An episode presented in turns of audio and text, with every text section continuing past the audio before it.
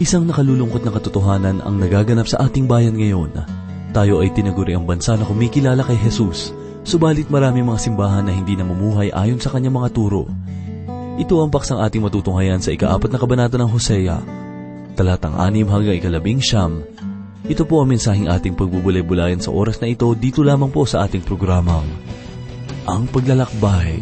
Di mo ba napapansin ang buhay sa mundo? Laganap ngayon ang kasamaan at ang buhay na magulo. Mga tao sa lipunan naghanap ng paraan, ngunit gulo pa rin ang lahat dahil sa daya ng kasalanan. Hahayaan na lang ba natin maging ganito? Kailan pa ba tayo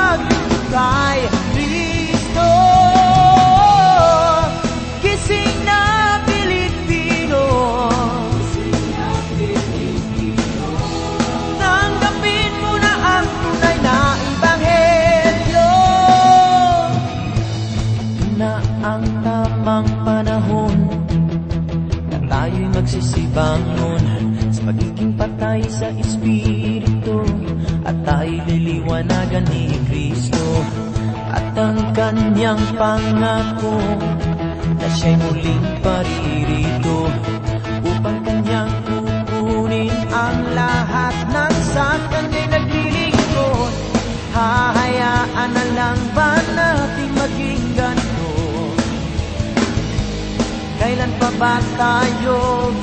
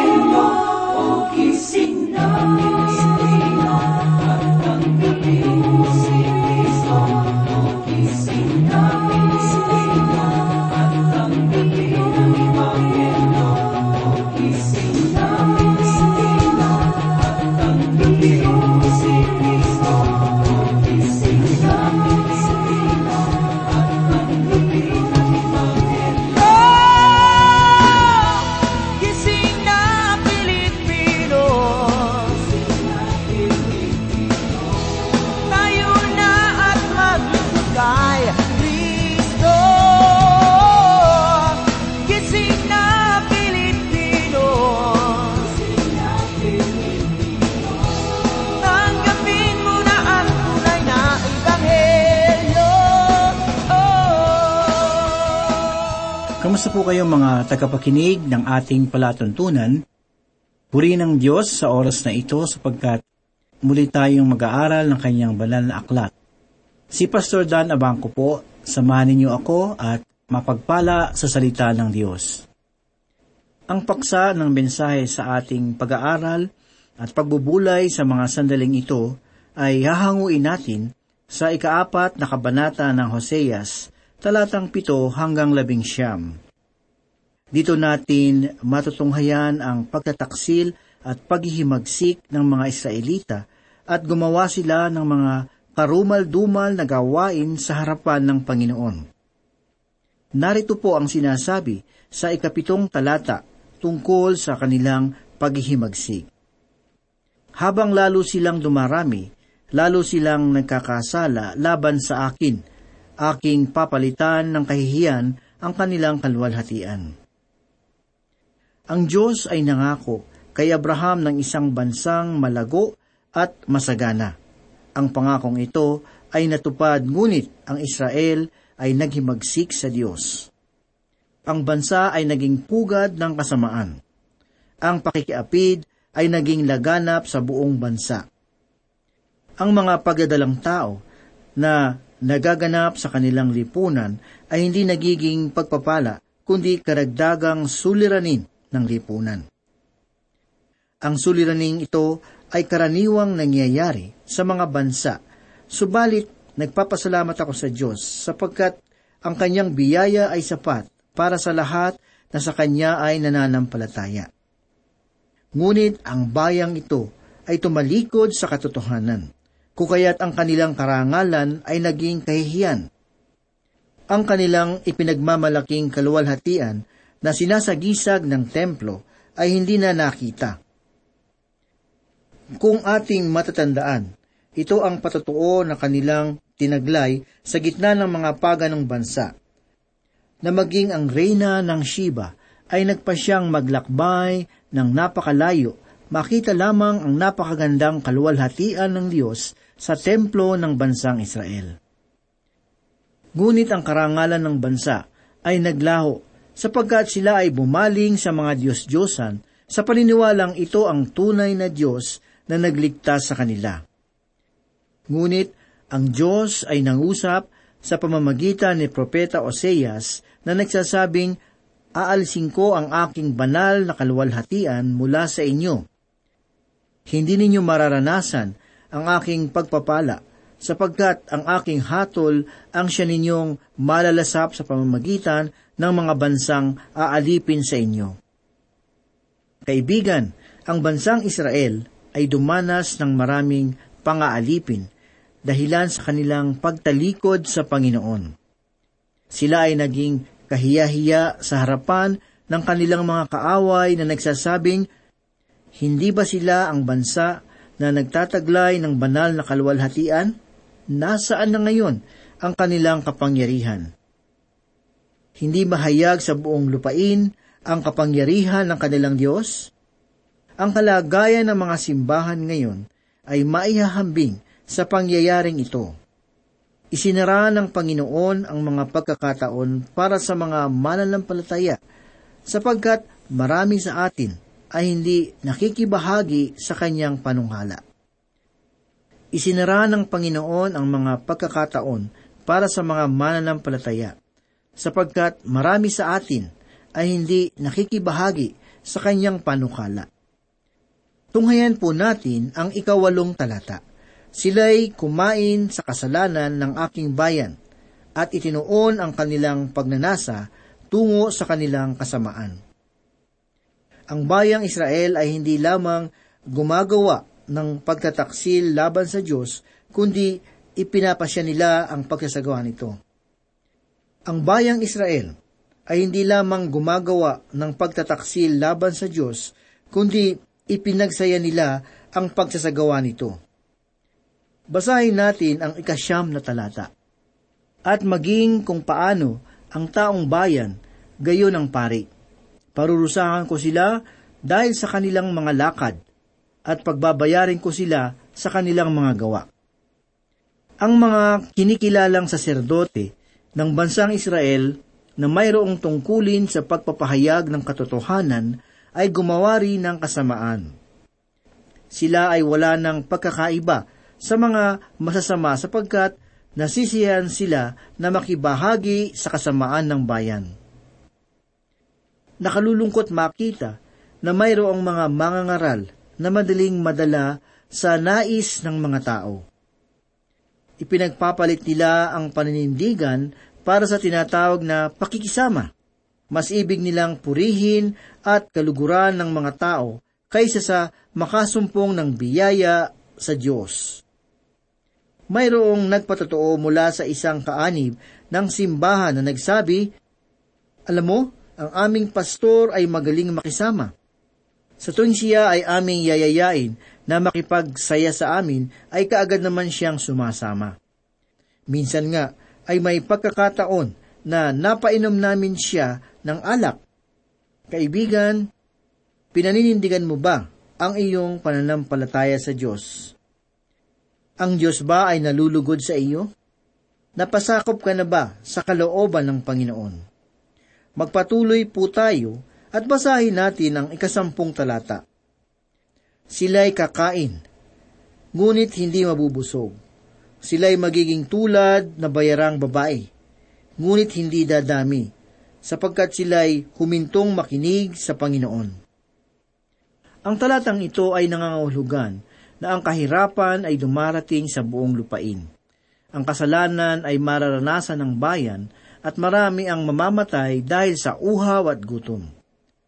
Ang sabi ng propeta, sila'y magiging tulad sa bayarang babae, ngunit hindi dadami. Nalalaman ko ang aking sinasabi sa tuwing itinuturo ko na walang kasiyahan sa relasyong walang basbas ng kasal.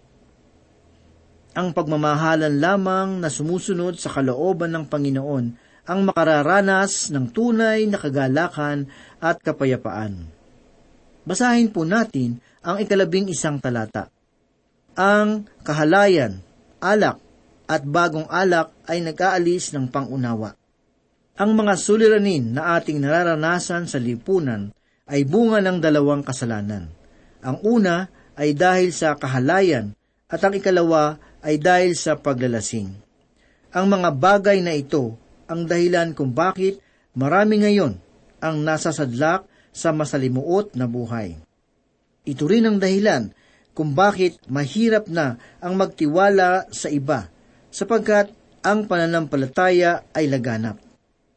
Ang hilagang kaharian ng Israel ay gumawa ng karumal-dumal na pagkakasala sa harapan ng Panginoon.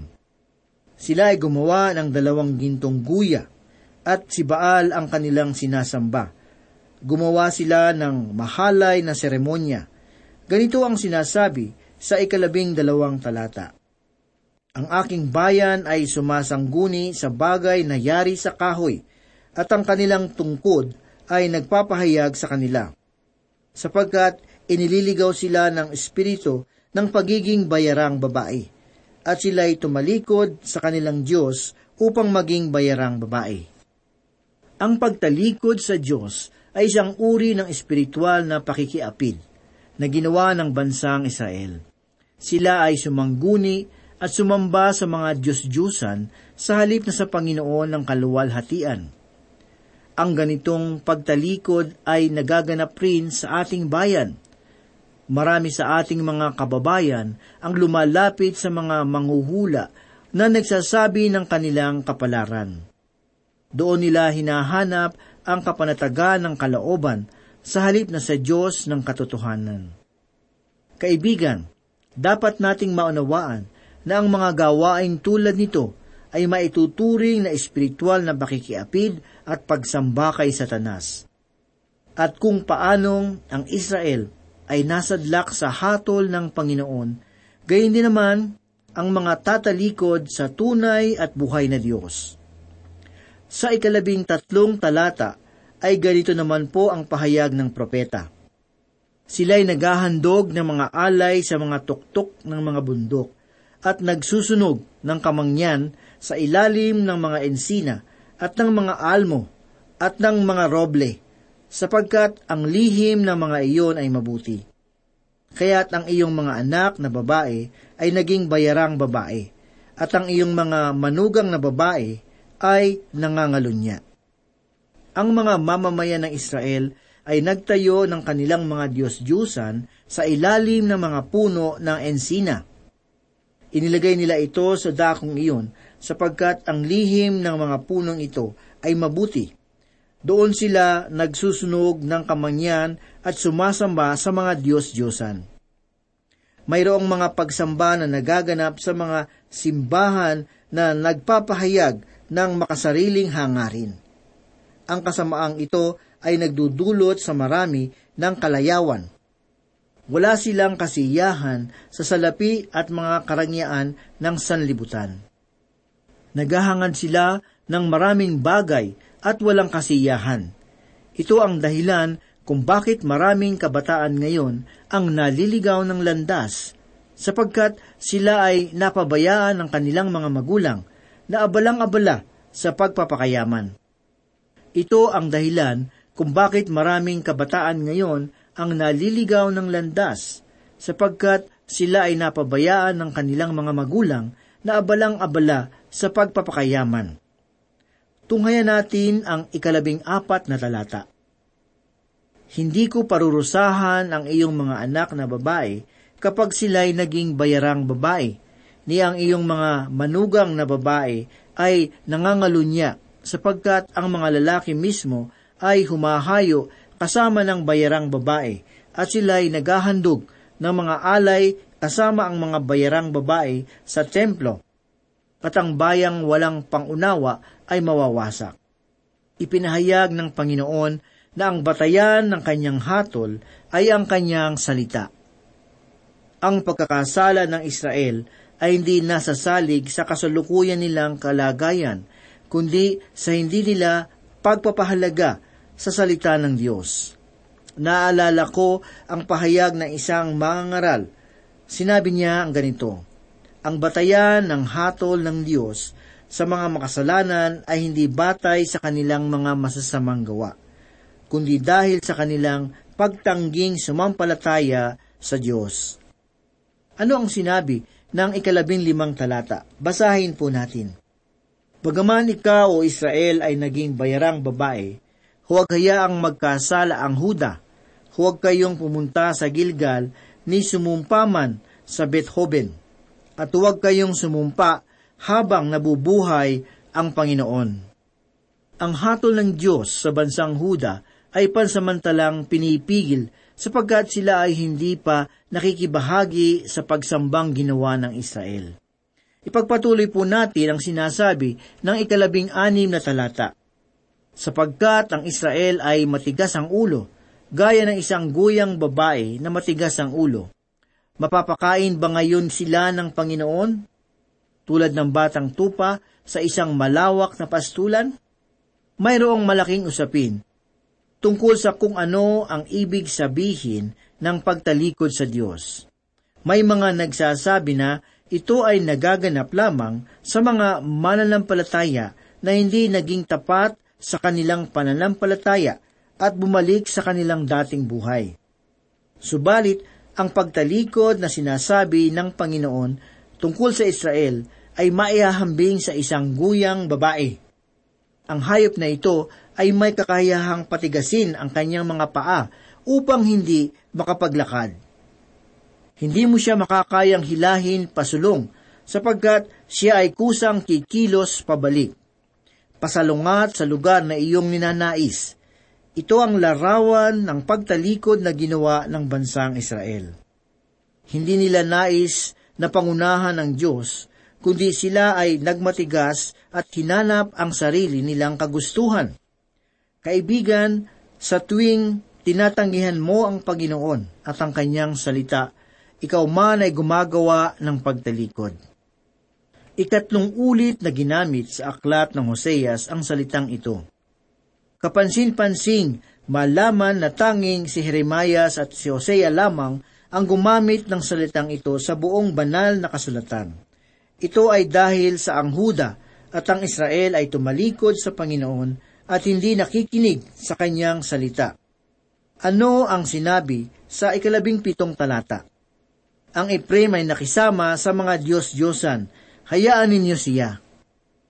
Ang pangalang Ephraim ay tatlumpu at anim na binanggit sa aklat na ito. Ninais ng Diyos na gamitin ang pangalang ito na katawagan sa sampung lipi ng hilagang kaharian. Isang palaisipan para sa akin kung para sa anong layunin ginamit ng Panginoon ang pangalang ito para sa Israel. Ito ba ay salita ng pagpupuri o salita ng pangungutya? Sa aking pag-aaral, natunghayan ko na ang salitang ito ay ginamit ng Diyos na may diwa ng pag-ibig para sa Israel. Sa aking pag-aaral, natunghayan ko na ang salitang ito ay ginamit ng Diyos na may diwa ng pag-ibig para sa Israel. Ang sangpong lipi ni Israel ay walang maituturing na pangalan bilang isang bansa. Kung kaya't ipinagkaloob ng Panginoon ang pangalang ito para sa kanila. Subalit ang katangian ng pangalang ito ay kanilang dinugisan sapagkat sila ay bumaling sa mga Diyos-Diyosan. Ang Diyos ay nagbigay ng babala na kung ang isang tao ay hindi makikinig sa kanyang salita, darating ang panahon na ang Panginoon ay hindi na mangungusap sa kanya. Ang sabi pa sa ikalabing walong talata, ang kanilang alak ay ubos, nagpapatuloy sila sa pagiging bayarang babae, ang kanilang mga pinuno ay iniibig na mabuti ang kahihiyan. Ang kanilang alak ay ubas. Nagpapatuloy sila sa pagiging bayarang babae. Ang kanilang mga pinuno ay iniibig na mabuti ang kahihiyan.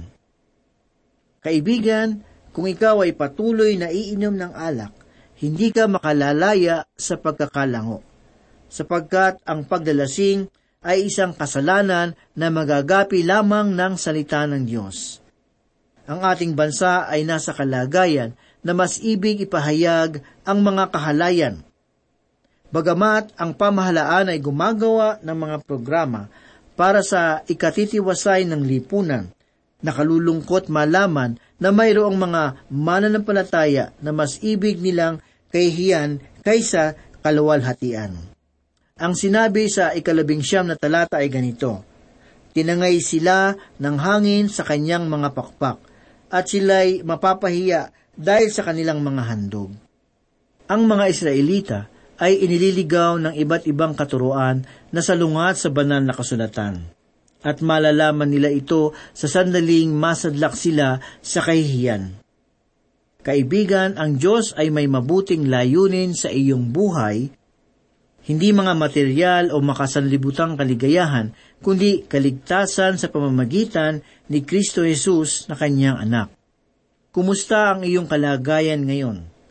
Nakatitiyak ka na ba na kung ikaw ay mamamatay, ay magkakaroon ka ng buhay na walang hanggan?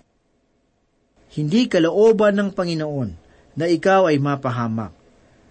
Nais niyang kamtin mo ang walang bayad na kaligtasan at talikuran mo na ang mga sumisira ng iyong buhay. Ang Panginoong Heso Kristo ay namatay dahil sa ating mga kasalanan. Ang krus ay kapahayagan ng kanyang pag-ibig.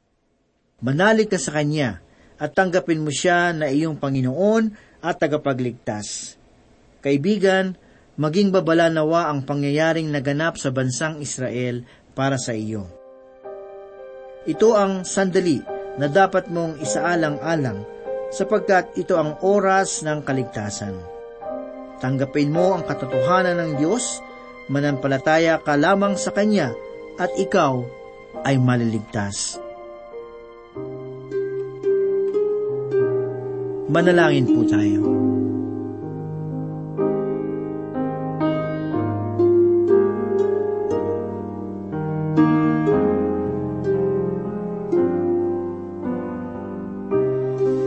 Dakila at mapagpala naming Diyos, kami po muli ay nagpapasalamat sa inyong kabutihan.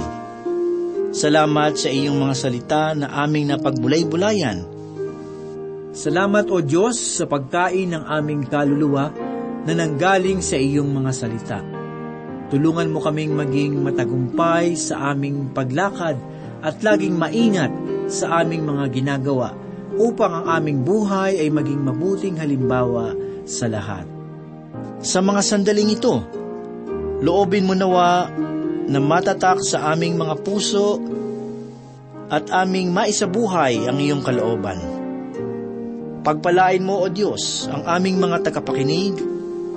Batid mo po ang kanilang mga pangailangan, ang kanilang mga pinagdadaanan, ang mga pagsubok sa kanilang buhay at ang samot-saring tukso. Tulungan mo po na maging matatag ang kanilang pananampalataya upang sila ay maging matagumpay. At loobin mong sila ay muling makasubaybay sa muling pag-aaral ng banal mong aklat. kung ka kumikilos sapagkat tangan mo ang hinaharap. Kahit sa kasaysayan ay makikita namin ang kamay mo ay gumagalaw. Lalo na po sa aming panahon ngayon. Kung paano ka gumagalaw noon, ay gumagalaw ka rin ngayon sa aming panahon. At maging sa bawat isa sa aming tagapakinig ay maaari kang gumalaw. Tulungan mo po kami, Panginoon, na manindigan sa aming pananampalataya. Mayat maya ay nahahamon ng aming pananampalataya, mga pagsubok, mga tukso na dumarating sa aming buhay. Ikaw lamang ang may kapangyarihan upang kami po ay bigyan ng sapat na kalakasan upang maging matagumpay sa bawat pagsubok sa aming buhay. Patuloy mo pong hipuin ang mga puso ng bawat isa sa patuloy naming pag-aaral ng iyong salita naway lagi nilang madama ang iyong pagmamahal at pag-ibig. Ikaw po ang patuloy na tumugon sa kanilang mga pangailangan sa mga sandaling ito. Marami pong salamat, Panginoon. Ito po ang aming samod dalangin sa pangalan ni Jesus. Amen. Minsan pa ang puso ko'y siyasatin mo, Panginoon, at muling